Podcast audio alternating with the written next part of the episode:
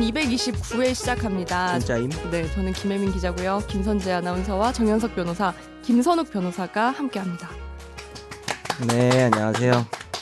반갑습니다. 2주 만에 뵙네요. 오랜만이네요. 아, 우리 한 주 쉬었죠. 네. 누구 제가- 때문에 쉬었죠? 저 때문에 제가 출장 가느라 그랬나? 그랬나? 네네 아니 날짜를 잡아보려고 했잖아. 이렇게 잡아, 저렇게. 근데, 잡았죠. 근데 선욱이도 지난주에 재판이 어 지난주 너무 많았어요. 아, 아예 힘들어. 없는 날이 없었고 네. 지난주 제일 여유 있는 사람 나였는데. 아 그래요?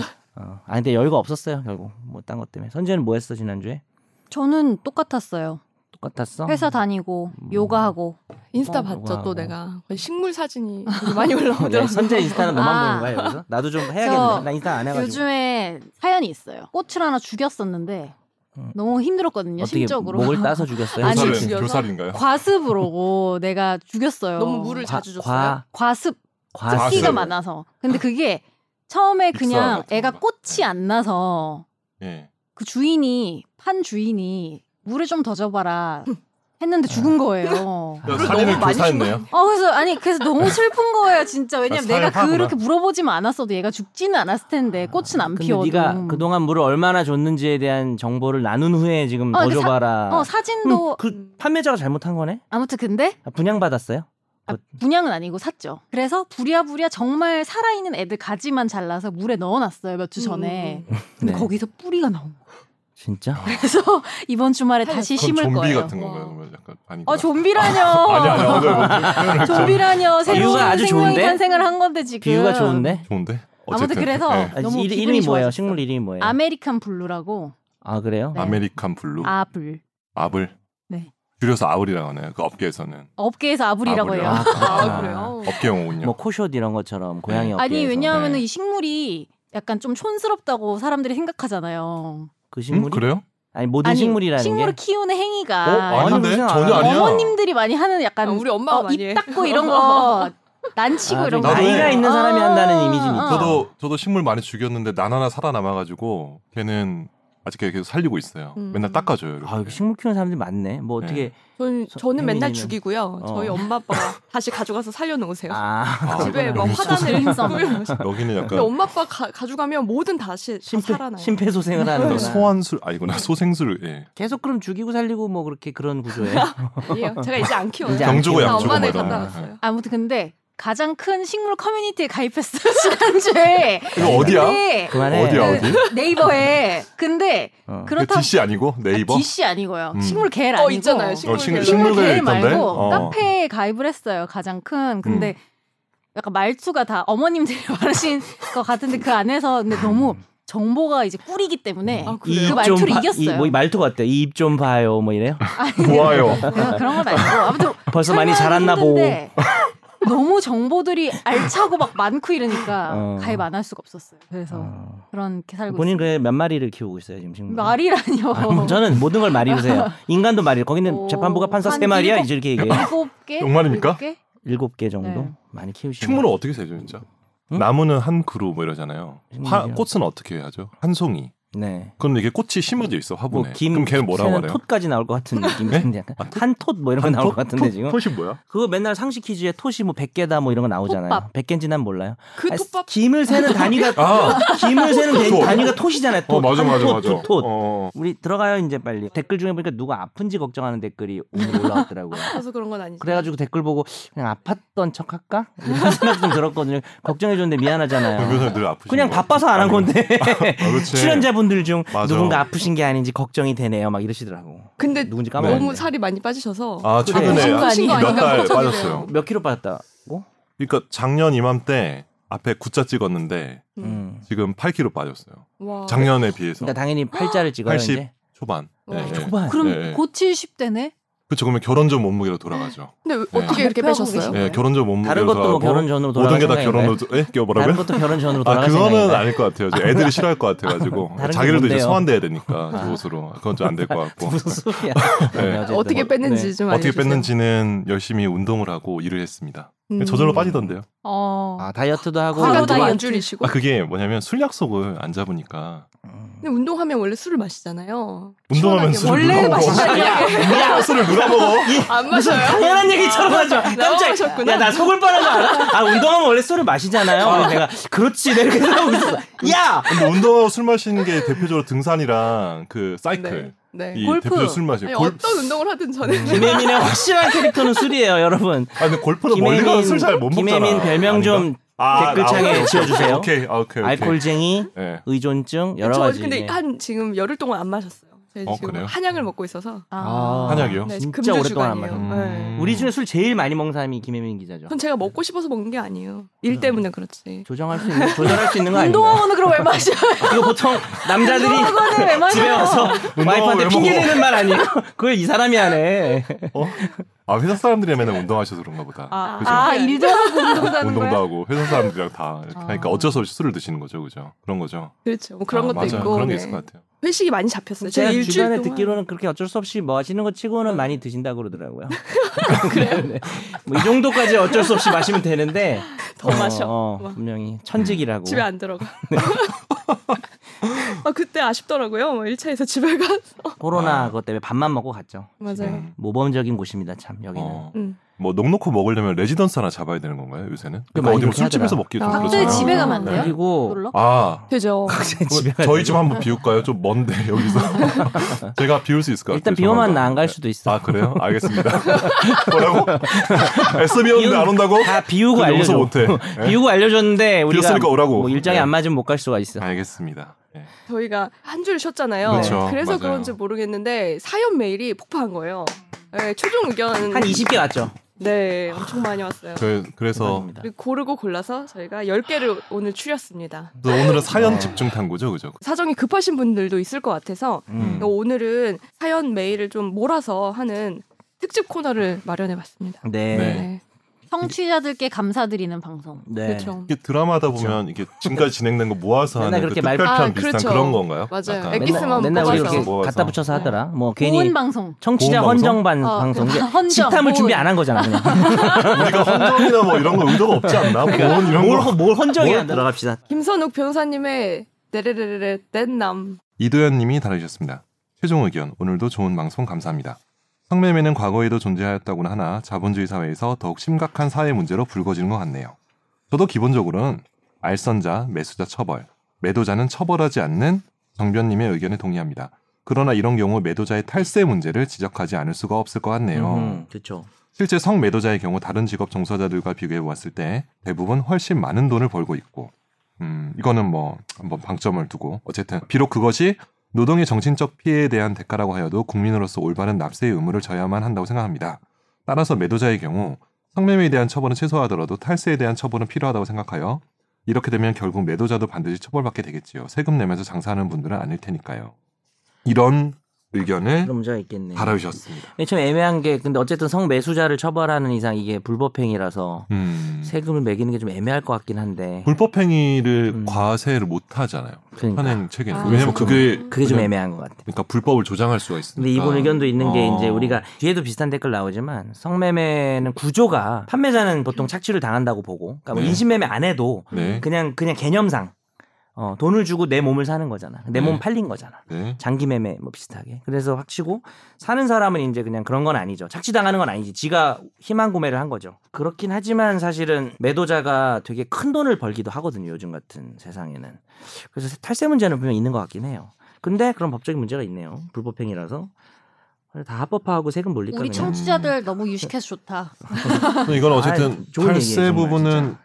그러니까 좀 과세는 그러니까 뭐 합법을 전제로 한 논의 같아서 네. 좀 그런 생각이 어쨌든 좀 너 드네요. 처벌 안 그렇죠. 하니까 세금이라도 어, 내라. 세금 내다. 네, 뭐 그런 그러면은 할 수도 있지 않을까 싶어요. 음, 깊은 논의는 우리가 지금 오늘 못하겠지만 그렇죠. 어. 뭐 성매매에 대해서 과세를 하는 나라가 많겠네요. 합법화된 나라에서는. 합법화되면 그쵸. 과세하죠. 음. 그것도 네. 다 사업자 등록을 낼 테고. 그럼 그죠? 하- 사업자 어. 등록이 좀 웃긴 해죠. 아, 어쨌든 뭐, 예. 네. 빵집 습격자님이 다루셨습니다. 어, 현실을 모르시네. 오피가 얼마나 많은데 모텔 객실 몇 프로는 그런 용도로 쓰이는 건 많아요. 매매 여- 여성도 협박해서 일하는 사람 거의 없어요. 여대생들도 파트타임으로 일하는 애들 많고 방학 중에 일하는 사람 많고 인신매매식으로 영업하면 실장도 그 뭐 전주도 박살나서 그런 방식으로 하는 데는 안- 없죠. 남자 진행자분들은 다 아시면서 왜 안 알려주세요? 어. 테헤란로만 가도 룸사롱이나 템프로가 얼마나 많은데 남자 진 아세요? 야, 너 왜 말 안 했어 그때? 왜 안 알려줬어? 어? 그러니까 이런 댓글이 달리잖아. 너 다 알잖아. 솔직히 저는 모르는데 뭘 뭐- 얘는 다 안돼요.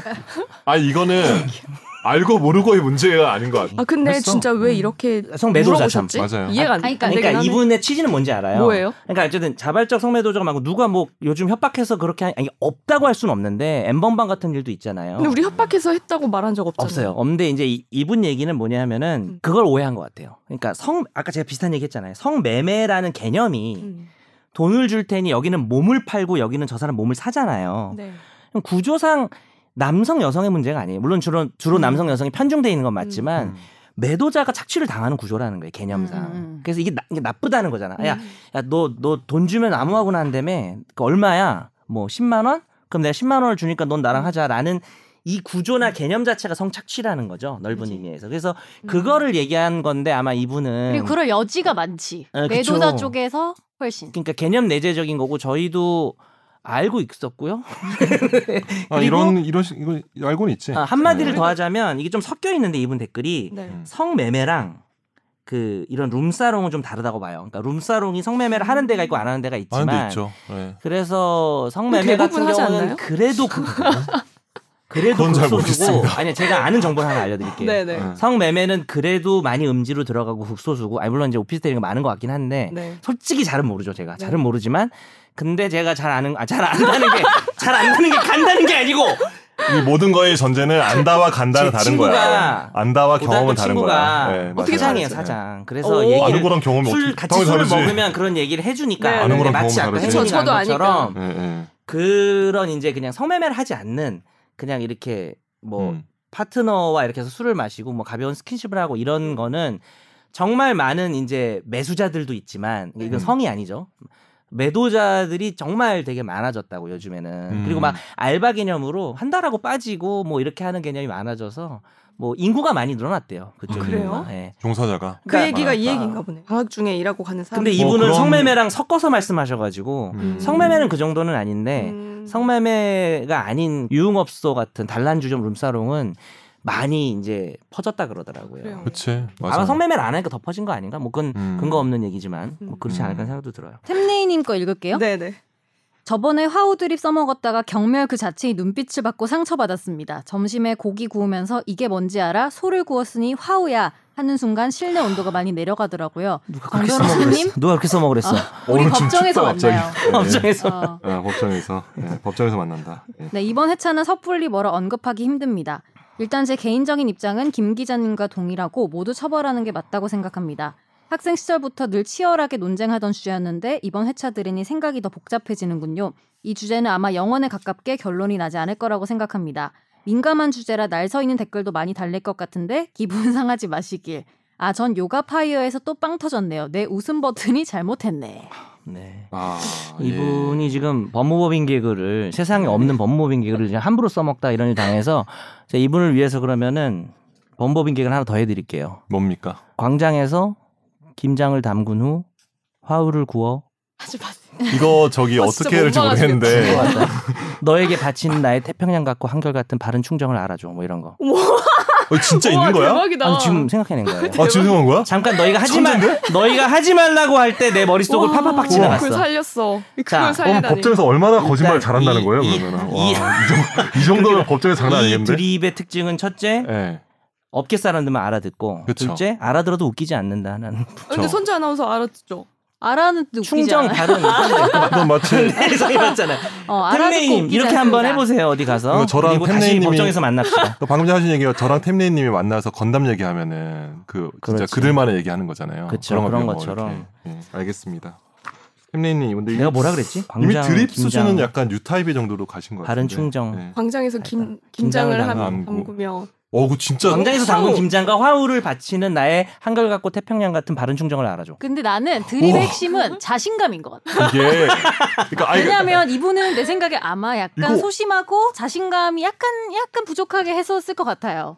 아 네. 그래서 약간 이분처럼 망설이면서. 뻔뻔하게 하시면 솔직히 저도 망설이면서. 이번 드립은 아 너무 빵 터질 거야라고 한 게 아니고 어. 그냥 해보 해본 모면하려고 사실 좀 준비하셨- 만들었는데 이렇게 하시라는 겁니다. 근데 되게 잘하셨어요. 하셔서 온 네. 거예요? 사실 뭐 운전하고 오다가 법무부인들 이름을 좀 떠올려 보긴 했어요. 어. 네, 하지만 문장을 완성하지 야, 못했습니다. 이거 정말 천재성이 있네요. 죄송합니다. 네. 아 결국 정 최악이네. 변호사님 천재성으로 끝나는 거예요? 네. 직업을 바꾸시는 것도 진짜 좋겠네요. 조, 나쁜 거 가르쳐 주면 안 될 것 같은. 방법이 한결 있지. 거기 한결 10대 있죠. 로펌에 들지 않았나 이제 요즘에? 네, 한결 같은. 오, 그 야 진짜네. 내가 홍보 많이 해준다. 한결 와. 고마워해라. 나 모르는데요. 사실 거기 누군지도 몰라요. 어. 태평양은 뭐 원래 안 해줘도 되지만 발은 충정 아, 많이 해줬네. 넘어가시죠. 야, 알겠습니다. 미안합니다. 네. 동의는 안 넣어서 미안해. 자 합시다. 막국수네님께서 계속 묻는 건데 요가 파이어는 언제쯤 너한테 불을 지를 거야 뭡니까 이거? 음. 아, 그거 웃기더라고. 다시 근데 이거 들어봤거든. 뭐예요? 요- 아니 나 너무 웃겼어. 이해가- 선재가 한 거야 이거. 내가 했어? 나 얘가 기억이 요- 안 나. 아, 네가 요가 한다 그래서 내가 야 그러면 계속 묻는 건데 요가 파이언 언제쯤 되세요? 그랬더니 네가 너한테 불을 지를 거야. 근데 내가 그게 너무 말이 너무 웃겼어 나는. 아, 다시 그래. 듣기. 근데 요가 내가 파이어가 했네. 무슨 뜻이에요? 아 혜민이 몰랐구나. 요가 파이 뭐아 모르시는구나. 그, 래서 밑에 댓글 중에 혜민이가 이거 읽어 읽어줘봐 잠깐. 김혜민 기자님이 아는 사람 많을걸요 하시던데 혹시 기자님도 스트릿 파이터 즐겨 하셨다는 아 뜻? 스트리트 스트- 파이트는 스트리트 아는데 요 아, 이거 요가 스트리트 파이어 파이터. 아, 스트리트 요가 파이어 파이터. 모르는데 아, 왜 오케이. 아는 사람 스트리트 많을 거래. 파이트 주변에 남자 친구들이 막 이렇게 캐릭터 중에 달심 알아요? 까맣고 팔다리 쭉쭉 늘어나는 인도 사람이 있는데 그 사람이 요가하면서 싸우거든요. 음. 그러다 입에서 불을 뿜을 때 그 사람 멘트가 요가 파이어 이게 나오는 아, 거예요. 이분이 마치 뭐 네. 켄이나 류가 어류겐 이렇게 하거나 아도후 이게 장풍 쏘는 거거든요. 아도후는 못 들어봤나요? 들어본 것 같기도 아, 한데 아, 저는 미안합니다. 스트리트 파이터는 알아요. 음. 오락실 가서 어제도 너 애들이 요가 많이 파이어도 하는 모르면서 거. 그러면 요가 요가 파이어 알았어요? 알았는데, 어. 짤 같은 데서 봤구나. 음, 그러니까 게임을 해서 아는 건 아니고. 어. 그치, 음. 모르셨겠다. 그치. 어. 왜냐 그때 태어났을 때 그때 게임 나왔어. 그러니까. 그러니까 이거 지금 웃기는 사람도 되게 나이 있는 아, 그 전에 사람들이야. 나왔어. 전부 나이 있는 사람들이야. 막국수. 선재 선생님? 아나운서 태어나기 전에 최소 나왔어. 80년대 초반생이야. 네. 음. 맞아 맞아. 어. 네. 조용호 재판관이었나요? 네. 이렇게. 소수 의견으로 소개된 내용이 인상적이네요. 지체 장애인, 홀로 된 노인 같은 성적 소외자에 대한 배려도 필요한 게 아니냐. 건전한 성풍속이란 말이 모호하고 헌법적 가치라고 할 수도 없다. 이 부분이 공감되더라고요. 그렇죠. 예전엔 아무 거부감 없이 듣던 건전한이란 단어에 마치 부모가 자식 훈육하듯이 국민을 교육의 대상으로 일방적으로 선정해 놓고 회초리를 들고서라도 국민들을 선하고 올바른 길로 인도해야 한다는 권위적 통제 중심적인 국가관이 잔뜩 반영되어 있는 거 아닌가? 갑자기 그런 생각이 들었습니다. 너무 과한 해석이려나? 아, 저는 이 부분 좀 동의가 돼요. 저는 음. 사실 음, 성매매 그리고? 떠나서 찬반. 음. 어떤 현장 어떻게 현장에서 검사가 단속이 된 거냐 말이 나왔을 때 정 변호사님이 함정 수사 많이 한다고 흘리듯이 말씀하셨는데 언뜻 이해가 안 되더라고요. 마약 사건에서는 그런 식으로 한다고 알고 있는데 성 매매 여성으로 여경을 둔갑시켜 놓고 아니면 경찰이 가짜 성매매 시설을 준비해 놓거나 성매수를 시도하는 사람들을 단속한다는 의미일까요? 설마 그럴 리가 있을까 싶은데 함정 수사 연상이 잘 안 돼서 여쭤봅니다. 어이쿠 댓글이 지나치게 길어졌네요. 갑자기? 죄송. 이번 방송도 잘 들었습니다. 어. 음. 아, 이거 딱 답 드릴게요. 아, 제가 아주 정확한 답을 드리겠습니다. 제가 잘못 얘기했어요. 뭐죠? 뭐 함정수사. 그러니까 제가 그냥 아무 생각 없이 얘기한 게 성매매에서 한- 함정수사를 하긴 하는데 네. 그 멘트가 제가 이 방송을 다시 들어봤거든요. 그래서 네. 제가 어 이렇게 하고 제가 그걸 잘 아는데 음. 성매수 남성을 잡을 때는 함정수사를 하기가 어렵고요. 이분 말이 맞아요. 네. 그치. 어, 딱 맞아요. 그뭐 어떻게 성매수 여성인 것처럼 막 음. 막 경찰이 막 네. 할 수 없잖아요. 남자가 네. 여장하고 그럴 수 없잖아요. 그래서 남자. 아, 그건 아니고 이제 성매매 알선자를 잡거나 아니면은 이제 매도자도 지금 처벌할 수 있으니까 이제 주로 이제 알선자를 잡으려고 하겠죠. 업체. 맞아. 그럴 때 이제 성매수 남성을 가장하죠. 음. 네, 그런 함정 수사는 어, 우리 대법원이 확실하게 인정하고 있습니다. 이제 함정 수사 얘기 나온 김에 말씀드리면은 범죄 범위 유발형 함정 수사를 금지하고 있거든요. 그게 뭐냐면 음. 절대 저쪽에서 아예 범죄를 저질 생각도 없는데 하도 여기서 꼬셔가지고 범죄를 저지르게 만들고 잡으면 그런 함정 수사는 위법해요. 근데 음. 이제 이미 영업하고 있는데 가서 그냥 한 숟가락 얹어가지고 들어가서 어, 성매수 남성인 것처럼 해서 잡는 거는 가능합니다. 제가 이제 매수 처벌, 매도 처벌 생각 안 하고 그냥 함- 성매매는 함정 수사 이렇게 생각하고 말했던 것 같아요. 음. 네. 대국민 사과 드리겠습니다. 근데 네, 이분은 굉장히 그정 변호사님 드립을 다 세세하게 네. 다 아, 들으시는 이거 너무 분이네요. 고마워. 이런 지적 너무 애정이 고맙고. 넘치시는 분. 가족 아니에요? 음. 가족 아닙니까? 가족이 내 틀린 걸 지적한다고? 가족 가족 막국수 좋아하시는 분 있으신 거 아니에요? 아니 없습니다. 근데 이분 생각도 저랑 좀 비슷한 게 있고 그랬습니다. 음. 참고로. 음. 네. 그렇군요. 다음 우리 선욱 변호사님 알겠습니다. 좀 읽어주시죠. 예. 호호 아재기 님이 다루셨습니다. 이번 편도 너무 잘 들었습니다. 진보적 운동 커뮤니티에서는 이미 노르딕 모델이 주류고 이걸 주장해야 감수성이 풍부하고 여혐과는 거리가 먼 사람이란 인식이 퍼져 있고 이런 게 일반 리버럴한 사람들에게도 영향을 미쳐 어려운 주제라기보다는 자신의 생각을 쉽게 표현하지 못하는 주제라는 생각이 듭니다. 노르딕 모델 뭐였지? 노르웨이. 비범죄야. 아, 아, 오케이. 비범죄 그죠? 예. 엠네스티가 4년 전 비범죄화를 주장하면서 노르딕 모델에 대한 한계와 비판을 한 적이 있습니다. 다 말할 수 없지만 종사자분들이 잠재적 고발자가 될 수 있기에 호주와 함께 더 음지로 파고들어 더 위험해질 수도 있고 무엇보다 유럽과 달리 아시아 주변국들이 대부분 불법인 상황에서 판매자 비범죄화가 이루어진다면 인접국이나 가난한 국가 여성들이 한국으로 몰릴 가능성도 크다고 봅니다. 음. 우리의 주된 내용이 그거였잖아요. 그 포주와 매수자만 처벌하자. 그러니까 매도자 음. 비범죄하자는 얘기가 제가 조금 이쪽이었고 음. 요 모델에 대해서는 이분이 말씀하시는 구매자만 것도 좀- 처벌하는 거예요? 그렇죠? 그, 그러니까 그렇죠. 그리고 이제 알선자. 무엇보다 남자는 무조건 가해자, 여자는 무조건 피해자 특정 이념의 잣대로 법을 만드는 것이 과연 정의로운지도 의문입니다. 음. 음, 그러니까 뭐 강남에서 하루에 수십 수백씩 버는 판매자와 이영만리 고향을 떠나 하루 7만 원씩 일용직으로 버는 돈으로 구매하는 자를 두고서 너는 판매자니까 얼마를 벌든 거학 가부장제와 사회가 보듬지 못한 시스템의 피해자고 구매자 너는 남자라는 생물학적 우유와 그로 인한 사회적 이득으로 생- 챙긴 물질적 권력으로 여자를 착취한 음. 쓰레기니 처벌 이런 구도는 반대하시는 의견을 달아주셨습니다. 네. 뭐 어, 지금 뭐 말씀하신 거는 상당히 일리는 있는데요. 저희는 음. 뭐 물론 이제 남성과 여성이 편중된 성향은 있지만은 성매도자와 성매수자라는 개념인 것 같아요. 제 생각은. 그래서 아까 말한 거랑 연결되네요. 매수자는 처벌하는 게 막 처벌할 수 있는 거고 이제 매도자는 뭐 어떻게 보면 사회적으로 좀 자기가 생계를 찾기 위해서 하는 측면도 있기 때문에 직업의 자유라는 얘기도 있고 음. 헌법적으로 그래서 그런 것 같고 뭐 일리 있는 얘기인 것 같습니다. 예. 음. 노르딕 음. 모델이 비범죄화가 맞아요. 노린 모델이 매수자는 제가 얘기한 거 비슷한 거 매도자만 비범죄. 그렇죠? 예. 아, 매보, 매도자는 매도자 그러니까 비범죄하고 비- 비범죄. 이분 매수자는 얘기는 처벌하고. 아예 범- 비범죄하는 게 차라리 낫지 않냐는 얘기인 거 아닌가요? 그런 것 음. 같아요. 판매자만 왜 비범죄하냐? 왜 노르딕으로 음. 가냐? 음. 그리고 왜 나- 남성 여성이라는 그쪽으로 봤을 프레임으로 봤을 때는 좀 그렇지 음. 않냐? 그러니까 뭐 그런 건 사실 있거든요. 진짜 어, 수, 수천씩 버는 판매자가 있을 수 있고 음. 어쩌다가 자기가 뭐 성관계를 가질 기회도 없어가지고 음. 번 돈으로 자기한테 섹스가 너무 중요해. 뭐 그럴 수 음. 있잖아요. 뭐, 그 그렇죠. 뭐 그런 상황은 있을 수 있다고 생각합니다. 음, 그러니까 그걸 일률적으로 이제 판매자와 구매자로 나눠서 볼 건 아니다. 음. 저도 이건 동의해요. 그렇죠. 남자니까 무조건 뭐 착취자다. 그거는 아니라고 생각해요. 음. 음, 그렇게 생각하지는 음. 않죠. 예. 여자가 그럴 수도 있죠. 뭐 그럴 수도 있고. 그렇죠. 있죠. 매도 매수 개념으로 봐야 될 것 같아요. 매도 매수. 그리고 그 상황조차 매도자가 대다수가 여성이라는 사회 구조에 대해서는 생각을 해볼 필요가 있죠. 왜 그렇게 음. 된 건지. 음. 그거는 뭐 남성 여성의 문제로 봐야 되겠죠. 햄레이님이 다루셨습니다. 뭔가 이번 주에 잊어버린 게 있는 거 아닌가 싶었는데 최종 의견 업데이트가 안 됐군요. 아 허전해.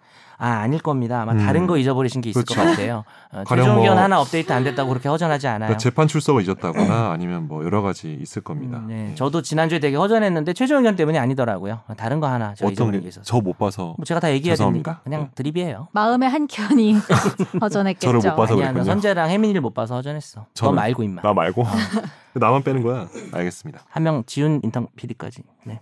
그 계속 허전- 나를 빼네. 허전했어요. 히로다님이 다루셨습니다. 지난주 최종, 최종 의견이 없는 일주일을 보내봤다. 눈 빠지도록 기다렸는데 이것 뭐니와 최종 의견이 세트로 장착된 완벽한 한 주여야 하는데 왜 스킵되었을까? 누구 아픈 사람이라도 있을까 괜히 걱정되네. 아 이분이구나. 이번 주 샤이 찐팬으로서 또 기다려본다. 아, 뭐 혼잣말 하시는 거예요, 근데 죄송한데 네. 이거 시를 말투가- 쓰신 건가요? 죄송해요. 일단 사과하자. 그러니까 드라마에 약간 이렇게 독백 어. 뭐 같은 느낌으로 가셨네요. 약간 시조 아니에요, 시조? 시조? 시조는 기다려 본다. 어, 그 삼사, 삼사, 뭐 이런 이런 거. 이런들 어떠하리? 저런들 어떠하리? 아에에 아에아. 그만해 너도 임마. 너도 너 왜 마지막에 어, 아, 막차를 타? 대박이에요. 대박이야. 아, 정말 시조는 조선 시대고 고려 시대 때는 뭐라고 불렀죠 우리? 우리 기억이 안 나지 나. 왜? 악악 아, 가요 고려 가요? 고려가요라고. 고려가요제. 그게 고려사 저료랑 하여튼 몇 군데 집에 갈때 저 실려- 아, 공상각치우 좀 난 생각해봐. 그것만 알아. 얄라리 얄라. 얄리얄리 얄리얄리 얄라숑 얄라숑. 얄라리 얄라. 아 그게 뭐지? 그거는 거부가 풍산의 아, 거부가 그건 설월이었다. 뭐지? 풍산에 거부가 거부가. 아 거부가 그게 거부 제일- 더더 옛날 거예요. 그죠? 그거는 어, 이제 그게 가야, 시의- 시의 가야, 거의- 가야지 가야 가야. 그 이름은 네? 그 노래 구지가. 이름은? 어. 아 맞아 맞아. 어이. 공부 잘했던 사람도 역시 요즘 명품 교육과정에 충실했습니다. 교과서 위주로 저희 와이프가 맨날 충실했어요. 구찌가를 부르더라고요. 아, 죄송합니다. 구찌가요? 사달라고. 그 정도 아무 말이 사실 능력 아, 네. 되잖아요. 이거 어. 진짜 가족은 구찌에서- 하지 마. 구찌에서 가족은 구찌- 하지 마. 안 그랬잖아. 구찌 아니야. 사달라고. 아니야. 맞아 맞아. 들이치려. 가족 팔지요. 야, 우리 와이프가 안 그랬다는 걸 안 거야? 그랬지. 그걸 안 거야? 아니야, 내가 근데 왜 선재는 빠져나갈 수 아니야. 없네. 다른 브랜드를 좋아하는 걸 알고 있기 때문에 그렇게 말한 거 아니에요, 그죠? 그런 거 아니야, 아닐까? 내가 볼 땐 네. 사달라고 한 적 없는데 드립 치려고 지금 와이프 판 거야. 아니야, 괜찮아요. 드립을 위해서는 뭐든 못 오늘 팔겠습니까? 네. 밤에 프라닭 먹을 거야. 프라닭. 루이비통 닭이랑. 네. 야, 이것도 계속 이것도 생각 안 하고 아, 나온 그, 거죠. 아, 그거는 원래 있었던 우리가 그렇죠. 있었던 다뤘던 거. 아, 그런 거예요? 화제의 판결이에요. 아, 그래요? 풀아닥은 있는 거 알아요? 풀아닥? 풀아닥? 시- 프라다 있어요? 프라닭이랑 네. 루이비통 닭이라는 치킨집을 네. 루이비통에서 소송을 걸었어요. 아, 진짜? 쓰지 말라고. 아니 루이비통 풀아닥이 있다니까 지금? 아 실제 어? 있어? 실제 풀아닥이 있다니까. 프라다 있어요? 아, 그건 아예 어. 정. 정해인이 선전하는 있어요. 아, 그래요? 광고 어 찾아봐야겠다. 자, 그러면 청취자의 법률 사연을 진단해 드립니다. 날로 먹는 청사진.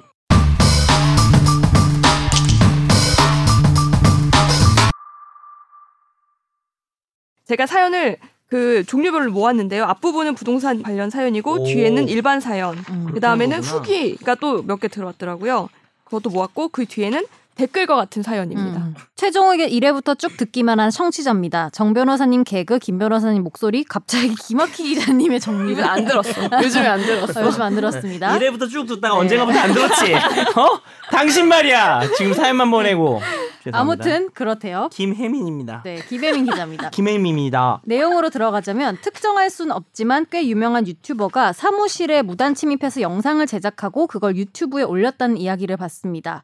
유튜버는 어, 1층에 잠겨있는 사무실에 들어와서 촬영을 했는데요. 촬영을 당한 사무실은 계약 만료를 기다리고 있는 인테리어가 되어 있는 곳이었고 들어간 방법은 아마 건물주에게 비밀번호를 받아서 들어간 것 같습니다. 지인이 그걸 보고 침입당한 사무실 주인에게 알리고 항의하니 유튜버는 영상을 내리고 사과하였는데요. 시간이 흘러 몇 주 뒤 다시 영상이 올라왔고 확인하니 뷰수는 훨씬 더 올라가 있었습니다. 이 건은 무단 주거 침입죄가 성립하고 재판 가면 승소할 수 있을까요? 그리고 민사로 손해배상금을 청구 가능한 건일까요? 이렇게 두 가지 여쭤봅니다. 음, 네. 이- 사실 이걸 링크를 안 가봤네. 근데 어쨌든 남의 집에 허락도 없이 건물주 비밀번호만 받아가지고 음, 그냥 들어가 촬영한 거잖아요. 이유가 뭐가 됐든 음, 당연히 주거침입죄죠.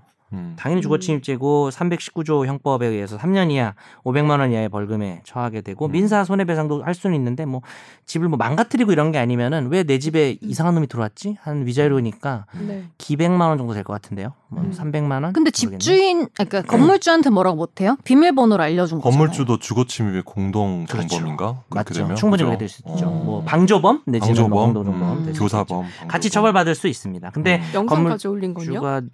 내용을 모르고 그랬다면 뭐 근데 이걸 왜 이렇게 한 거예요? 영상 올린 궁금하네. 거는 집이 어. 뭐 집에 어떤 치부를 드러냈다면 음. 사무실, 사무실. 명, 예훼손이될 수는 있는데 뭐 그런 게 아니라면 음. 아 이게 죄송합니다 사무실이군요. 아 그러면 건조물 침입죄네요. 주거 침입죄가 아니라 어차피 같아요. 형량은 음. 같고 음. 형- 죄명이 달라지겠네요. 음. 건조물 침입죄 그리고 예 넘어갈까요? 근데 네. 손해배상하면 어떻게 해요? 얼마 청구해야 돼? 위자료? 위자료 그러니까 위자료 정도. 너 내 얘기 아, 안 그치. 들었지. 어, 그럼 내가 아, 그치. 200만 원 정도 나 될 거라고 그거- 나저 했잖아. 다른 생각했어요. 갑자기 뭐. 제- 너 이거 어, 잡아내 놀라가지고. 지금부터 딴 생각하는 거 아, 수업 시간에 아 수업 아, 시간이 회사에서 아니구나 카톡이 너무 많이 오네. 근데 300이라고 얘기하니까 좀 많은 것 같기도 하고 한 200? 내 200? 집에 몇 시간 머물렀는지 더러운 흙발로 들어왔는지 등등에 따라 달라질 근데 거예요 왜냐면 당연히. 근데 또 방송을 하고 이랬으면은 자기 집이 다 짜증나죠. 노출된 거잖아. 짜증나죠. 사무실이. 그러면 위자료 역시 더 올라갈 것 그럼 같아요. 3, 400 할 그렇죠. 그죠? 수도 있고 음. 알겠습니다. 넘어갈게요. 네. 안녕하세요. 최종 의견 잘 듣고 있는 청취자입니다. 최근에 저희 아파트와 옆 아파트의 문제가 커지면서 문의드립니다. 제가 올해 국방의 의무를 마치고 전역하고 집에 왔을 때 법원에서 송장이 왔습니다. 읽어보니 저희 아파트 옆에 아파트가 소음과 일조권의 피해를 줬는데 그래서 저희 아파트가 분쟁위에 소송을 걸어서 환경분쟁조정위원회에서 이겼는데 배째라고 돈 10억대를 안 주니까 소송을 건 겁니다. 참고로 저희 아파트는 17년 입주, 옆 아파트는 20년부터 입주했는데요. 제가 송장을 2월에 봤으니까 벌써 6월입니다. 거기다 어제는 소송을 담당하는 법인에서 절차를 밟았는데도 계속해서 돈을 안 주니까 배상액의 130%로 가산해서 추가해서 하자는 겁니다. 저희 어머니께선 조정 판결이 끝났는데도 계속해서 질질 끄니까 너무 힘들어 하시는데요. 이거 언제 끝낼까요? 이거 약간 이해가 안 되는 게 일단은 환경분쟁조정위원회가 결정을 했는데 그 결정 금액을 안 주니까 이제 소송을 한 건데 이제 우리 아파트 간 거죠. 여기 사연 음. 보내신 네네. 우리가 받을, 받을 것 같더라고요 어 그죠. 받을 돈 받을 돈을 소송을 건 거죠, 그죠. 네, 네. 안 주니까 어. 조정위원회 나왔는데 근데 이게 소장이 왜 우리 집에 와? 소장은 상대편에 와야 되는 거 아니에요? 상대편 입주자 그러니까 대표 이제 이분이 회의랑. 말씀하시는 게 송장이라고 왔는데 이게 아마 그 결과물 아니면 뭐 조정 결정문 이런 거 같아요. 아 이게 보니까 이게 그러니까 아, 뭔지 알겠어. 법무법인에서 어.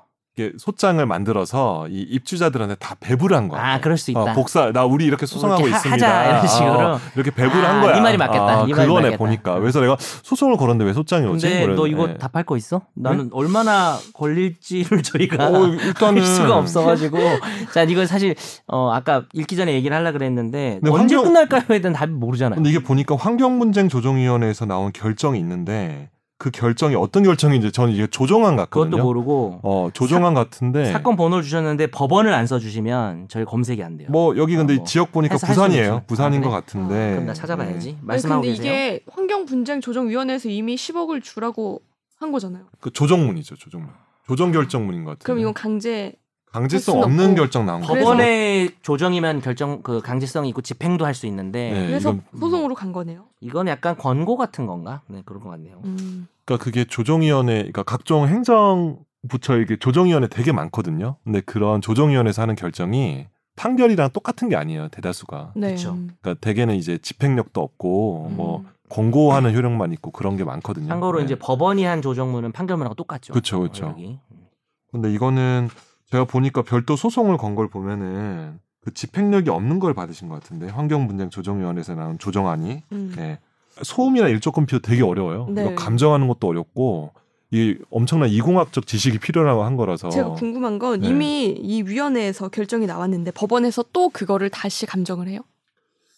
감정할 수 있죠. 아, 충분히. 있어요? 왜냐면은 근데 그걸 얼마 정도로 신뢰할 수 있을지가 문제가 어디까지 되는 그걸 건데. 반영할지는 모르겠어요. 네. 음. 음. 이거에 대해서 이렇게 했는데 다툼 없나요라고 물어봅니다. 그래서 양쪽에서 다툼 없으면 그냥 가고 다투고 싶은 사람은 자기가 감정을 신청해야죠. 상대편이 다투겠죠. 네. 사건 재감정하자고. 찾았어. 예, 예. 근데 제가 보니까 1심만 한 2년 가까이 할 것 같은데. 예, 제가 이런 얘기 좀 들어서 음. 그래요? 그런데 왜냐 이런 사건 1심만 해도 엄청 오래 걸어요. 이번에 막 시작하셨네. 네, 그쵸. 이번에 막 네. 시작하셨네. 그래서 그냥 군대 지금 휴가 갔다가 오신 거. 아니 저녁 갔 저녁 번역하고 어, 아, 오셨- 전혀 아, 아, 아, 그렇구나. 그러면 한 2년 정도는 계시면 될 것 같습니다. 네. 죄송합니다. 어제 반소장 냈네. 아, 이거 제가 읽고 죄송합니다. 아, 예, 예. 네. 어제 피고가 반소장 냈어요. 피고도 뭘 청구하는 게 있는 것 같아. 음, 서로 간에 지금 어, 그런 게 있네요. 예. 그 변호사한테 오래 잘 걸리겠다, 맡기시고 예, 기다리시면 될 것 차라리 같습니다. 서류 같은 걸 한번 보내주시면 저희가 어디 유출은 안 하고 한번 읽어보고 의견을 좀 간단하게 뭐 법률 자문까지는 저희가 힘들어도 음. 간단하게 알려드리겠습니다. 메일로 그 서류를 한번 보내봐 주세요. 예, 네네. 갑시다. 네. 음. 네, 다음 사연으로 넘어갈게요. 일전에 부동산 수수료 관련 질문하고선 얼마 전 이사를 했습니다. 저는 분양 아파트를 전세로 첫 입주해서 4년 동안 살다가 벽에 못질도 안 하고 심지어 이사 전날엔 벽에 묻은 양면 테이프 자국까지 골드 크림으로 닦아내면서 나름 깨끗하게 뒤처리를 하고 나왔습니다. 문제는 새로 이사를 간 헌집에서 발생했습니다. 이삿날 오후 에어컨 설치를 먼저 하기 위해서 문을 열어달라 했는데 전 세입자가 비밀번호를 알려주지 않았습니다. 부동산을 통해서 이사간 세입자를 불러 문을 열고 들어가니 상태가 그야말로 돼지 우리였습니다. 돼지에게 죄송. 드레스룸, 베란다, 화장실 실리콘에 곰팡이가 껴있고 유아용 스티커가 여기저기 붙어있고 벽지는 더럽고 화장실 비데를 떼어간 뒤 기존 뚜껑도 설치하지 않고 심지어 비데 배관을 막지 않아서 변기 물통에 물이 고일 수 없는 상태로 방치되어 있었습니다. 그래서 음. 집주인이 전 세입자에게 전화로 집주인 학교 근무 중 원상복구를 요청했다고 하는데 주인이 변기 뚜껑 달아달라고 갑질한다. 에어컨 설치 기사와 함께 모두 나가라고 하였습니다. 계약 기간이 일주일 남아서 아직까지는 세입자가 자기 집이라는 말씀을 음. 하고 계시다고 하네요. 그러니까 이게 약간 지나간 얘기인가? 본인이 지금 이 주인공이 들어왔을 때 이런 상태였고 알아보니 이런 이삿날에. 싸움이 있었다. 네. 막상 이사 가니까 네. 음. 한 시간 뒤면 저희 이삿짐이 들어와야 하는데 집은 엉망이고 난감했습니다. 음. 코로나 때문에 집 내부를 한 번밖에 보지 않았던 게 큰 실수였던 것 같은데요. 전세입자는 부동산 중개인 들 사람들을 내쫓으려고 경찰을 부르고 보증금을 돌려받은 후에야 상황이 정리되고 자칭 갑질 피해자를 몰아낼 수 있었습니다. 급하게 사람을 불러 대충 청소를 해서 이삿짐을 넣을 수 있었는데요.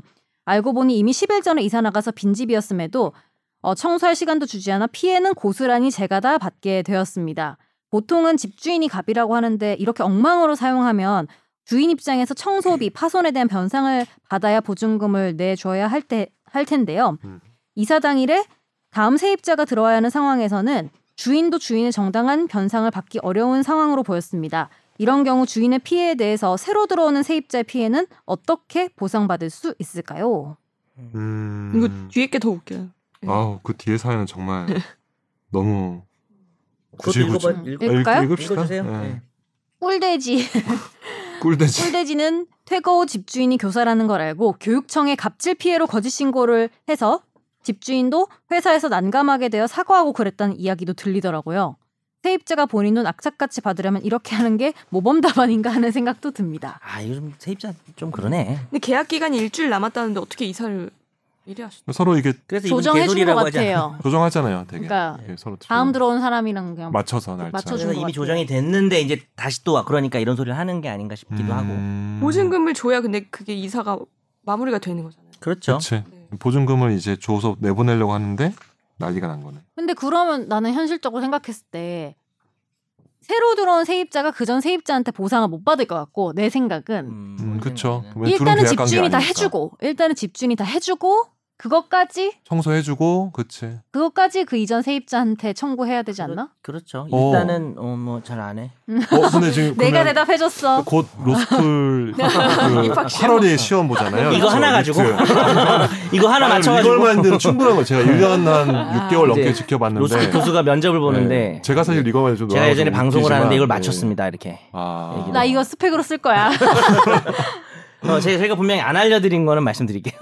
그건 확실합니다. 음. 그래서 뭐 맞아요. 저 새로 들어온 세입자는 집주인이 상태를 원 약속한 날짜에 안 맞춰놨으니까 음. 책임을 물어야 되는 거고 집주인이 이제 옛날 세입자한테 책임을 물어야 되는 상황인 게 기본적인 거고. 그럼 음, 음. 교육청에 갑질 피해로 신고를 해서 집주인이 사과까지 했다는데 보상 받을 수 있, 겠지만 아. 집주인이 그 전세입자한테 보상 못 받을 것 같다고요. 저런 사람이니까 어, 저렇게까지. 게다가 하니까. 공무원이기 때문에 그러니까 그쵸 그쵸. 네, 쉽지 않을 것 같아요. 그래서 그건 난 알 바 아니다. 난 세입자 받아야 마인드세요? 된다. 그쵸. 네. 세입자. 어 근데 주인공 입장에서 해줘야죠. 아, 세입자 아 세입자 는 당연히 받아야 되는데 그쵸. 집주인도 난감한 집주인 상황이다 아, 못 받을 불쌍하죠. 거다. 음. 지금 상황 안 좋죠. 근데 이제 경우에 따라서 그래서 집주인을 위하는 방법을 좀 생각해 봤을 때 이 구세입자가 자기가 나가고 바로 다음 사람이 들어오는 걸 뻔히 알면서 음, 또 이렇게 방치를 해서 이제 구세입자가 비용이 아, 신세입자가 이게 지금 비용이 들었잖아요.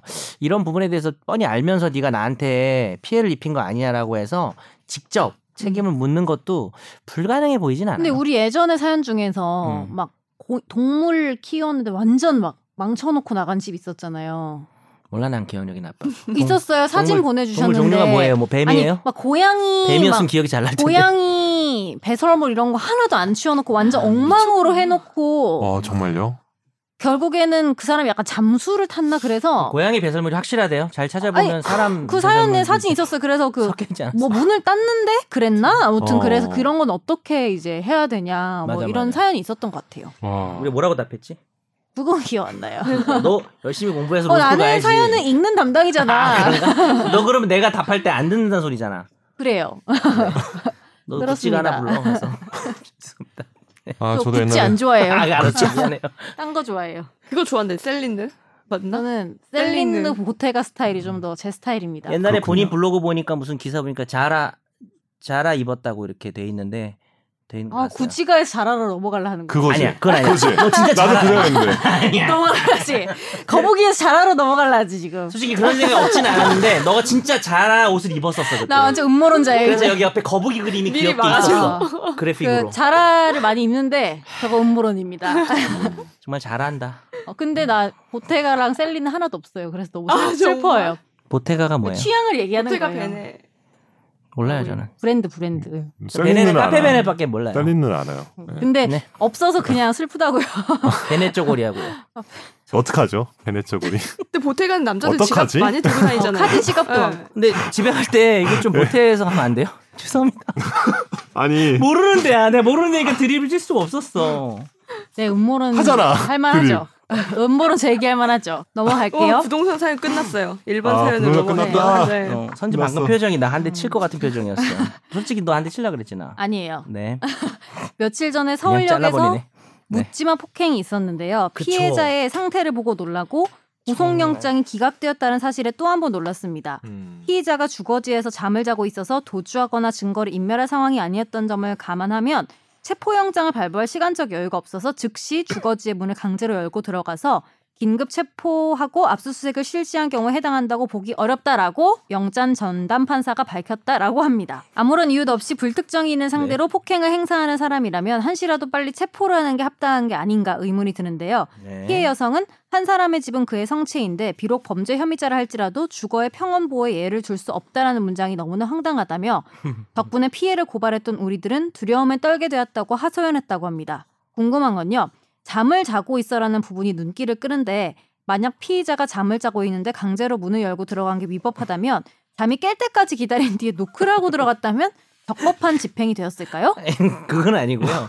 밖에 고양이 발로 이렇게 들어가서 아 옆에 웅크리고 앉아 아이 새끼 언제 깨지? 뭐 이러면서 그렇게 한다고 해서 되는 건 아니고 여기서 잠을 잔다는 거는 이제 수면을 방해했다는 게 아니라 그만큼 이 사람이 도주 우려가 없었다라는 얘기로 받아들이셔야 됩니다. 예, 음. 1번은 그렇고요. 법원에 체포 영장을 신청하면 발부될 때까지는 보통 얼마나 걸리나요? 경찰에서 신청해서 검찰이 청구하고 법원이 발부할 때까지 얼마 걸리나요?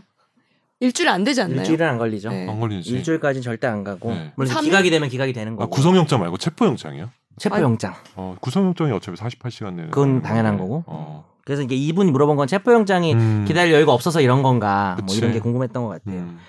네 그다음 영장 판사의 판단대로라면 피의자는 평온한 주거를 누릴 자신의 자유가 경찰의 위법한 체포로 인해 침해된 셈인데 국가를 상대로 이에 대한 손해배상 청구가 가능할까요? 물론 그랬다간 엄청난 지탄을 받을 것이라 그렇게는 안 하겠지만 법리적으로는 가능할 수 있지 않을까 네, 싶어서요. 범죄는 가능합니다. 어쨌든 국가기관이 위법한 공무를 집행했고 그걸로 피해를 봤다고 봐야 돼요. 뭐 그건 별개니까 이 나쁜 놈인 거하고는 별개니까 음. 받을 수 있고 요 구속영장에 대해서 제가 좀 정말 왜 이렇게 된 건지 왜 기각된 건지에 대해서 어. 가장 신빙성 있는 얘기를 하나 해드리겠습니다. 음, 그렇습니까?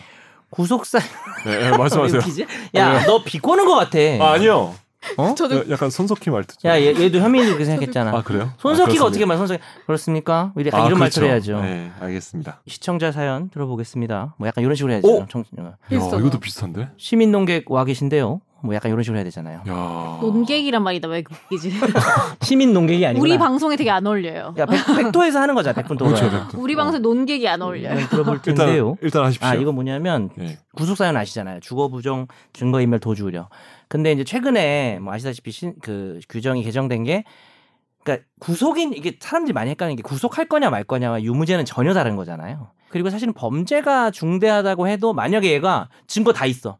증거 막 10개 막 5단에 다 넣어 가지고 가져와 얘가. 그리고 도망 안 가. 지가 스스로 막 묶어뒀어 자기 발을. 그만할까? 어쨌든 그리고 집도 확실해. 네. 대로 한복판이야. 어. 그럼 사실 구속 못 하잖아요. 대로 한복판의 집이요. 아, 몰라. 멋진데 어쨌든. 예. 역세권인데 알고 보니까 영 문 앞에 있었어. 예, 예. 지하철. 그래서 아직 알겠습니다. 예. 보니까 그랬을 때 이런 상황에서 최근에 이제 개정된 법이 필수적으로 구속을 할 때 고려해야 되는 게 범죄의 중대성과 음. 재범의 우려거든요. 음, 근데 이 사건은 묻지마 폭행이고 상당히 사, 중요하죠. 사회적으로 불안을 느낄 수 있는 음. 재범 우려가 있고 이, 이상한 그럼요. 놈이잖아요. 어, 이러고 그럼 다니면. 해야지. 그래서 이제 구속을 해야 될 것 같다라는 생각이 드는데 왜 기각했느냐? 뭐 여기 나와 있죠. 체포가 위법하니까. 음. 그러면 사실 체포가 위법하면 기각하는 게 맞아요. 음. 왜냐하면은 그렇지. 체포 과정에서 수사기관이 음. 법을 어기고 집행을 한 거를 구속해버리면 사후에 이렇게 불법을 덮어버리는 거잖아요. 그리고 네. 이런 위법한 체포가 만연할 수 있기 때문에 음. 억울하지만 어쩔 수 없어요. 그래서 네. 무슨 의미인지 알 것 같아요. 다음 사연은요. 안녕하세요. 오랜만에 궁금증 메일 보내봅니다. 식전, 식중, 식후라면 조금 듣기 거북하실 것 같네요. 저희 직장이 있는 건물 공용 화장실에 얼마 전부터 누군가 테러를 시작했습니다.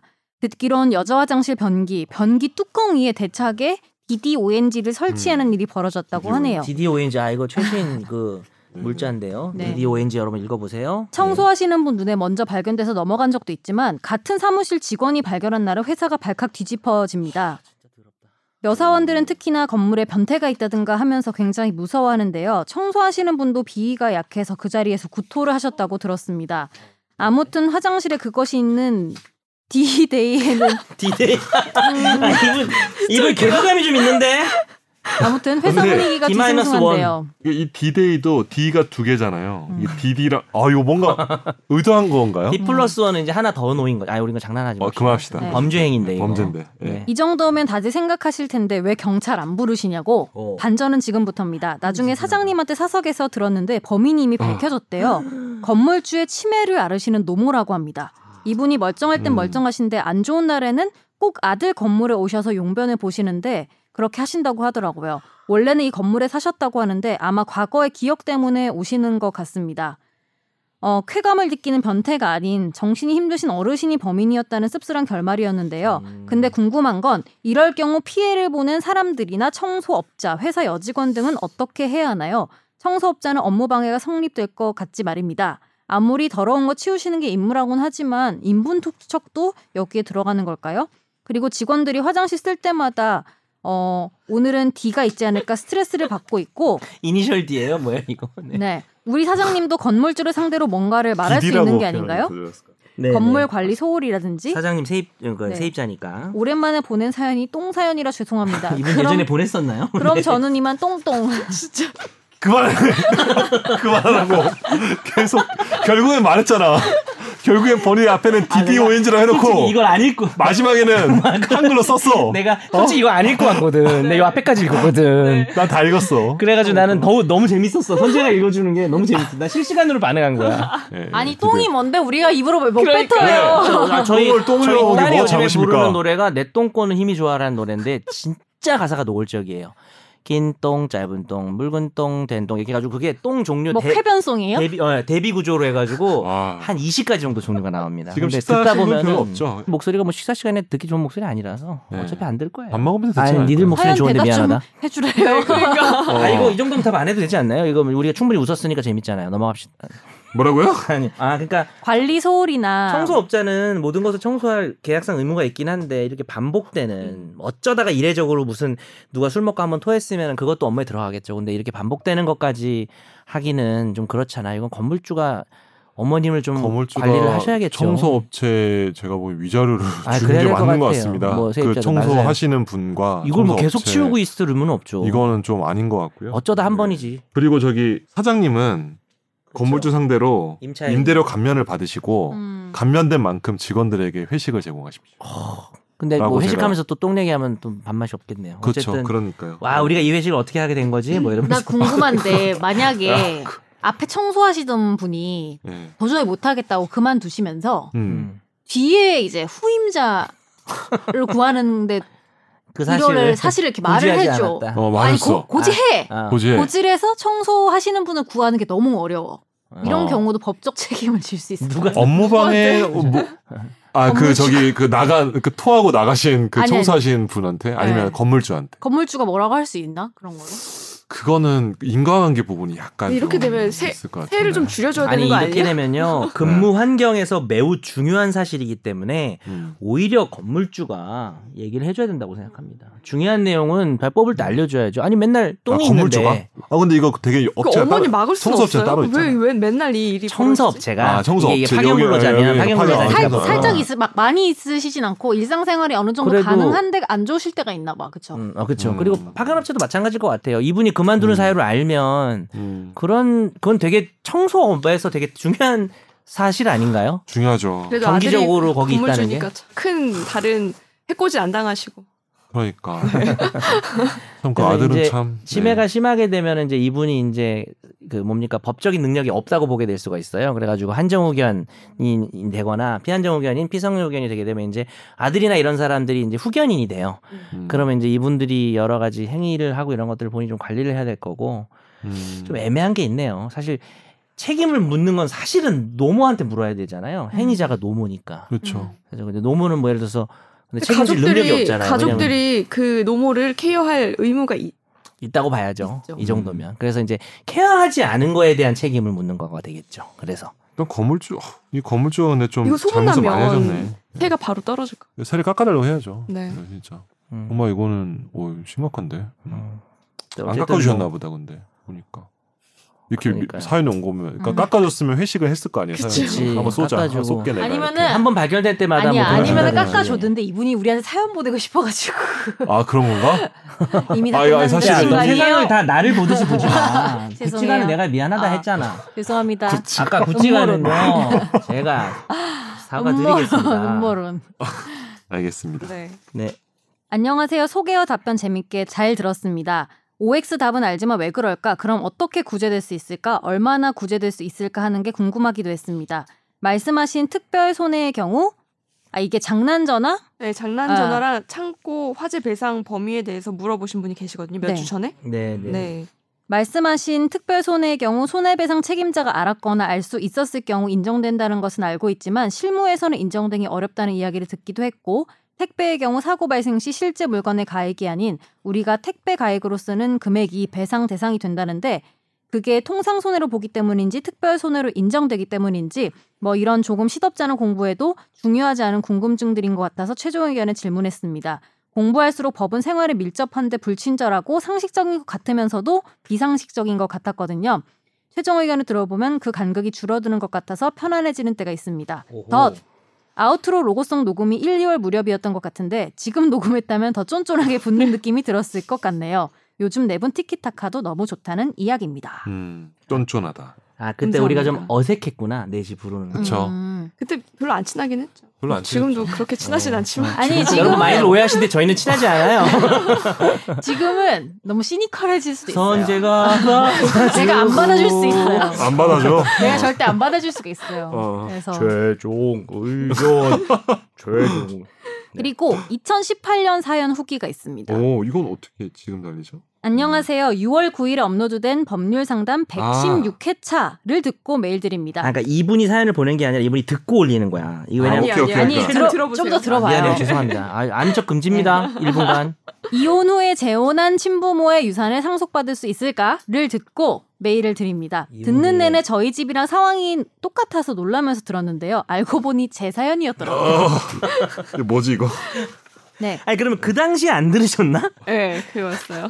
그때 안 들으셨네 어. 보니까. 2018년에 보냈던 어쩐지 익숙하더라니 그 바로 다음 주에 방송될 줄 알고 안 나오길래 아, 사연이 너무 길어서 거부된 줄 알았는데 한 달 뒤 방송될 시점엔 이미 이것머니로 다시 갈아타셨대요. 아, 그래서 안 들었구나 분이 사연을 보내고. 네. 근데 우리가 잘라서 올려주는 게 있잖아. 아, 그쵸. 아. 저 그걸 우리 그걸 PD님이 그걸 올려주는 들으신 거. 거예요. 그치 그치. 어, 그치. 지훈 PD님이 올려준 거 그거 듣고 와 잘 네. 올렸네. 지훈 PD님 선택 잘했네. 네. 이분이 딱 들을 타이밍에 올린 거잖아. 맞아요. 늦었지만 감사 인사드립니다. 상세히 상담해 주셨더라고요. 감동. 이게 너무 사무실 웃기지 않아요? 직접 가서 최종 머니. 아 최종원이 어, 사랑의 최종원이 최종원. 하트. 사랑의 최종원이 우리가 앞에 있네요 그래도. 어. 이건 이건 의견이라고 할 수도 있었을 텐데. 이건 의견을 이건 보내요. 의견? 어, 괜찮은데? 이건 의견. 난 이건 괜찮아. 의견이 더 좋다. 이건 의견 좋은데? 아무튼 최종 머니치 이건 그때 의견. 어, 좋은데? 후기를 알려드리고 싶었어요. 결론적으로 변호사 선임은 못했어요. 제가 사는 곳과 소송 진행 지역이 다르다 보니 선임비만 평균 700을 요구하시더라고요. 외할머니 남은 재산이 있는지조차 불확실한 상황에서 너무 큰 돈이었고 제가 직접 해결해 보기로 했습니다. 먼저 돌아가신 외할머니와의 친생자 관계 존재 소송을 제기했고요.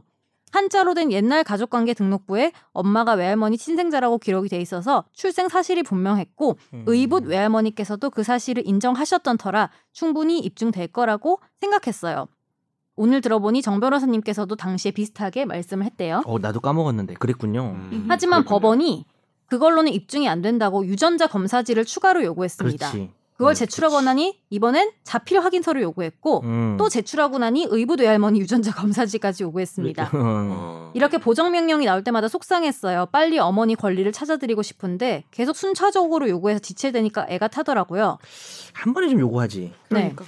법원이. 참. 한편으로는 소위 빡치니까 열공하게 돼서 민법 조문 판례도 찾아보고 공부가 많이 음, 됐습니다. 그러셨구나. 판결 후에 사망자 재산 조회까지 마치고 결국 새 자녀들에게 소송을 예고하는 내용 증명을 보내니 합의하자는 연락이 왔습니다. 순대로 가는군. 음. 네, 소송이로 가게 되면 어, 혼자 할 자신이 도저히 없고 변호사 선임비도 감당이 안 될 것 같은 터라 다행이었어요. 네. 혼자 사건을 진행하면서 많이 울었습니다. 평생 모르고 살 수 있었던 가족사를 알게 되고 외할머니의 생전 계좌 거래까지 쏙쏙 살펴보다 보니 정신적으로 힘들었습니다. 그리고 생각했어요. 다음엔 변호사를 꼭 선임해야겠다. 음. 아, 그렇지.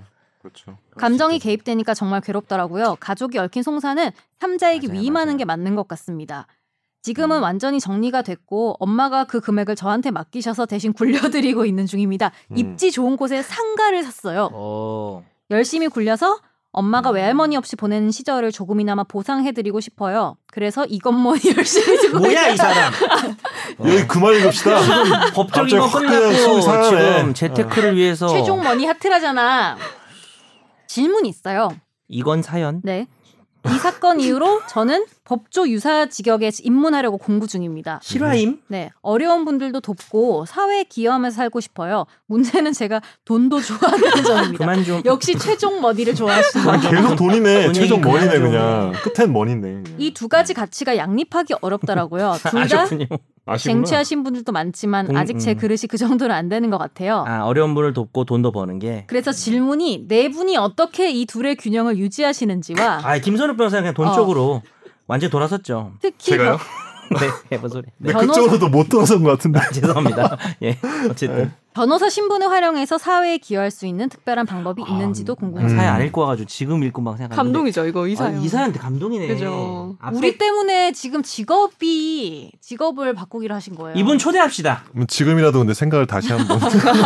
아, 돈을 좋아하신다니까. 어. 여- 여기 우리 돈을 글렀잖아요. 벌 수 있는 직업이 아니에요. 예, 돈을 벌수 있는 직업은 저도 아닌 것 변호사- 같은데. 변호사라고 있어요. 변호사가 돈을 벌 수 있는 직업이 아니라고요? 아, 그러니까 요즘- 음. 예전에 비해서는 그건 많이 그렇죠. 그런게 많이 퇴색됐다 이 뜻이에요. 그러지 마. 네, 음, 음, 음. 그러니까. 그러지 마. 회사원 듣는 회사원들. 일단은 저기 마음 균형, 불안해집니다. 균형을 유지하는지 한번 답변을 그래도 해야 아니 되죠. 앞에서부터 갑시다. 이분 네. 아, 잠깐만요. 이 둘의 균형을 아, 유지하는지. 질문이 이거예요. 질문이 다- 그러니까- 앞에는 후기는 다 앞에 끝났어요. 그러니까 뒤에 질문이 그거야. 음. 음. 그 이제 공익과 사익의 어떤 균형을 어떻게 유지하는지.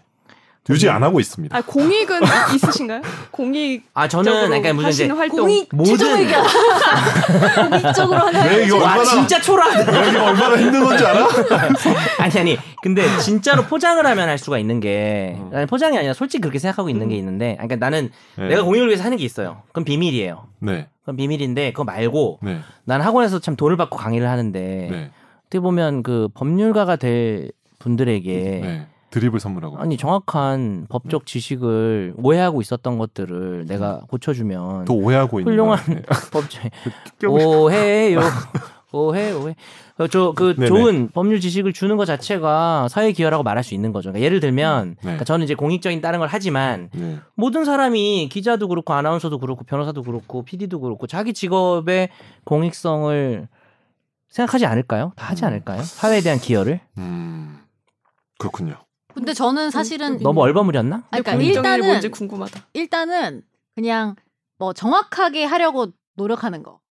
음. 그게 일단 저는 우선인 것 같아요. 어쨌든 팩트 전달이 어, 그러니까 틀리면 안 업무 되니까. 업무 업무에 업무 내적으로는 어. 정확하게 전달하는 거. 음. 이제 잘 그렇지. 전달하는 거. 이게 1번이고 오류가 생기면 안 어, 되니까. 2번은 뭐 이런 거 있을 수도 있지 않을까 변호사들은 뭐 좋은 그러니까 어떤 특정 그런 공익적인 사건을 맡는다든지 아니면 그렇죠. 무료 자문 같은 걸 해준다든지 이런 거 있을 수 있잖아요. 자본가 편에서 공익적인 사건인데 뭡니까 지금? 환경 오염 기업 쪽에서 아무튼 근데 그렇게 그러니까 여러 가지 그런 네. 되게 무료 봉사할 자문? 수 있는 방법이 무료로 변호사들은 다양한 잘 것 보이려고. 같은데 네? 서비스 변호사들은 되게 많을 변호사는 그 것 같은데 음. 다양하죠. 네? 많죠. 맘만 먹으면 할 수 있죠. 할 수 있지. 그래서 그 공익적인 일은 에. 종류만 얘기해 주시면 안 돼요? 네. 종류 예를 들어서 예를 들어볼게요. 예를 들어서 우리가 돈이다. 내가 아는 것 쓰는 중에 건 시간이다. 돈이다. 공익재단 공감이라는 곳이 있어요. 네, 제가 알아요. 소개하고 싶은 곳은 여기에 이제 제 동기들이 엄청나게 많이 있는데 뭐 이런 곳 이런 곳에서 지금 뭐냐면은 공익단체예요. 음. 법무법인이 아니야. 알아요. 근데 이제 변호사들이 많이 있거든요. 저랑 같은 과 동기 후배들이 좀 많아요.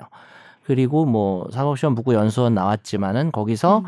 어 사회적 약자들을 위한 사건만 하는 거죠. 그리고 내부적으로 그냥 월급을 좀 주고 그래서 변, 말아요. 그 변호사님이 그게 첫 번째 예시인 거죠. 거기서 이제 하는 아. 거. 예시를 들어달라면서요. 공익성에 아. 관한 거. 그다음에- 음. 그런 일 비슷한 일을 하신다는 거죠? 누가요? 변호사님이. 아니요? 아 아니 저는 어? 뭐야? 변호사님이 하는 공익적인 일이 말아 공개할 뭐, 수 뭐, 없다고 하셔서 어. 그게 이거는- 뭔지 그러니까 아, 이건- 간단하게 이건 뭐냐면 지금 시간을 뭐냐면- 쓰는 일인지 돈을 쓰는 일인지 그런 게 궁금하다 이 그러니까 얘기였어요. 일반적인 아, 변호사들 변호사가 말고. 아니고 저는 네. 저는 대학 시절은 그냥 뭐 제 얘기를 좀 하면 한 5년 6년간 졸업을 안 하면서 저는 음. 이거 얘기하면 애들 강의 안 들을 텐데. 저는 강의를 안 들었어요. 법대에서 거의. 네. 저는 그 그래서 늦게 붙은 거 아니에요? 빈민촌에서 한 5년 살았어요. 대학 음. 다닐 때. 예, 아이들을 가르치면 거기 살았어요. 거의. 공부방. 아. 그래서 그때는 저의 모든 시간을 내줬고요. 네. 지금은 저의 돈을 내주고 있습니다. 아 시간을 그렇지. 내줄 수가 없어서 맞아. 음, 돈을 버는데 시간을 써야 돼서 네. 음. 되니? 이해가 됩니다. 네. 네. 그래서 너무 잘. 전 더 이상 시간을 내주고 싶진 않아요. 나이가 들면 또 내주겠죠. 나이가 들면 음. 또 시간이 많아지니까 음. 음. 뭐 한 50살 정도 되면 어 얼마 안 남았네. 어, 자 어쨌든 네네. 근데 나는 이- 여기 1번에 어떻게 균형을 유지하시는지 물어봤잖아요. 음. 네. 근데 균형을 유지하는 게 되게 어렵잖아요. 음. 어렵지. 근데 균형을 유지해야 되나? 아, 뭐 아뭐 그런 건 아닌데 꼭 해야 되는 건 아닌데 나는 그러니까 일로 돈도 벌고 좋은 일도 하고 이렇게 생각하는 건 너무 스트레스인 것 같아요. 아 이래서 네, 이래서 같이 한 하려는 가지에서 다 같이 아, 하려는 맞아요. 거 너무 스트레스인 것 어렵지. 같고 예를 들면 은 그냥 일은 일로 임하고 음. 거기서 번 돈이나 아니면 남는 시간을 또 좋은 데 쓰고 그러니까 이런 게 훨씬 스트레스가 덜하지 않나? 근데 이- 보통은 근데 아예- 음. 일을 일을 하면서 근데 그러니까 이렇게 자동적으로 거기서 이제 따라올 때가 있어요. 따라올 때가 진짜 있잖아요. 자동적으로. 그런 것도 있어. 그러니까 변호사들은 그런 게 의무적으로 그런 게 있지. 의무적으로 변호사들은 그게 바뀌지 가능해. 않고 그러니까 그, 그리고 그런 그 얘기인 직업이 것 같아. 있는데 그치? 내 말은 그런 직업들이 좀 스트레스가 심하지 않나? 비교적 그것도 있어요. 어, 그런 왜냐면- 부분, 이게 갈등하는 요인들이 있으니까. 음. 왜냐면 그게 내가 좋은 일을 한다고 하는데 그게 내가 성과가 안 나면 음. 승소를 못 하면은 그 사람한테 음. 오히려 그러니까 상대방의 편을 준 들어준 거지. 게- 어, 어, 그치. 내가 어. 무능해서 어. 그 무능한 사람들은 나쁜 쪽 편을 들어줘야 돼. 그래서 저쪽을 도와줘야 된다고. 그래서 일이 일이랑 그게 같이 결합이 되면 스트레스 받을 음. 때도 있죠. 김선재 내가 아나운서 지적한 강의하면서 애들한테 것처럼. 하는 얘기가 야, 실력 키워라. 음. 너희가 원하는 가치관을 실현하려면 음. 실력이 있어야 거기 가서 도움이 되는데 정말 실력을 못 키우겠으면 너희가 원하는 반대쪽에 가서 일을 해서 음. 저쪽을 도와줘라. 뭐라고요? 아. 그러니까 아. 내가 그래서 노동자를 위하면 기업 쪽에 가서 법리를 그지같이 해서 일을 망, 망치는 거야. 하지만 실력이 없으면 기업에서 안 뽑겠지. 아 그런 의미로. 선임 안 하겠죠. 근데 이런 생각을 하는 것만으로 되게 아, 근데 뜻깊다. 이분은 그렇죠? 진짜 훌륭한 박수 음. 한번 드리고요. 어차피 최종mon이라고 하니까. 음. 최종 머니를 꼭 이루시길. 그렇죠. 최종mon이. 결론은 돈이라는 얘기잖아요. 그런 돈이네. 그런 돈이잖아. 그러니까 의견이고 뭐 필요 없어. 본인은 지금 균형을 유지 안 하려고 하는 거 그러면은 아니야? 어. 이건 의견 꼭 이루시길. 안녕하세요. 방송 잘 듣고 있습니다. 한번 비유해 봤습니다. 댓글창이 난리가 났는데 이게 지금 할 소리입니까? 평소에도 익살스러운 정 변호사님 분노하셔도 큐트하시네요. 조영남 씨 미수 작품권에 대해서는 김 변호사님과 의견이 갈리시는 것 같은데 저는 무죄는 아니라고 생각합니다. 이름 없는 작가가 만든 작품이라면 사지 않았을 텐데 만든 사람이 조영남이니까 구매한 사람이 있을 텐데요. 김선욱 변호사랑 비슷한 의견이네. 네. 음. 구매자들이 나는 작품 자체에 만족한다. 누가 만들었는지 중요하지 않다고 생각했다면 애초에 이슈가 되지 또 법적인 문제로 번지지도 않았을 것 같은데 이렇게 공론화가 되었다는 건 속았다라고 생각하는 사람들이 있단 뜻이겠죠. 만약 이 사건이 무죄로 결론이 난다면 앞으로 유명 작가가 만든 작품이 시중에 나온다 해도 과연 저 사람이 만든 게 맞냐? 기여도가 거의 없는데 이름만 빌려준 게 아닐까 하는 의심이 들지 않을까요? 이 의사한테 수술을 받을 것으로 기대하고 수술대에 누웠는데 엉뚱하게 의료 영업사원이 수술실에 들어와서 의사의 지시를 받았다며 수술을 했던 대리 수술 문제가 방송에 나온 적이 있는데요. 심각하네. 아이디어를 제공했으니 내가 만든 거나 다름없다는 조영남 씨의 주장은 어떻게 하는지 알려줬으니 내가 한 수술이나 마찬가지라고 하는 납득할 수 없는 의사의 주장과 별반 다르지 않은 것 아닐까요? 아니요. 큐트한 정현석 변호사는 그렇게 생각하지 않고요. 수술하고 미술하고 다르다는 거죠. 술자로 끝난다는 점만 같은 거죠.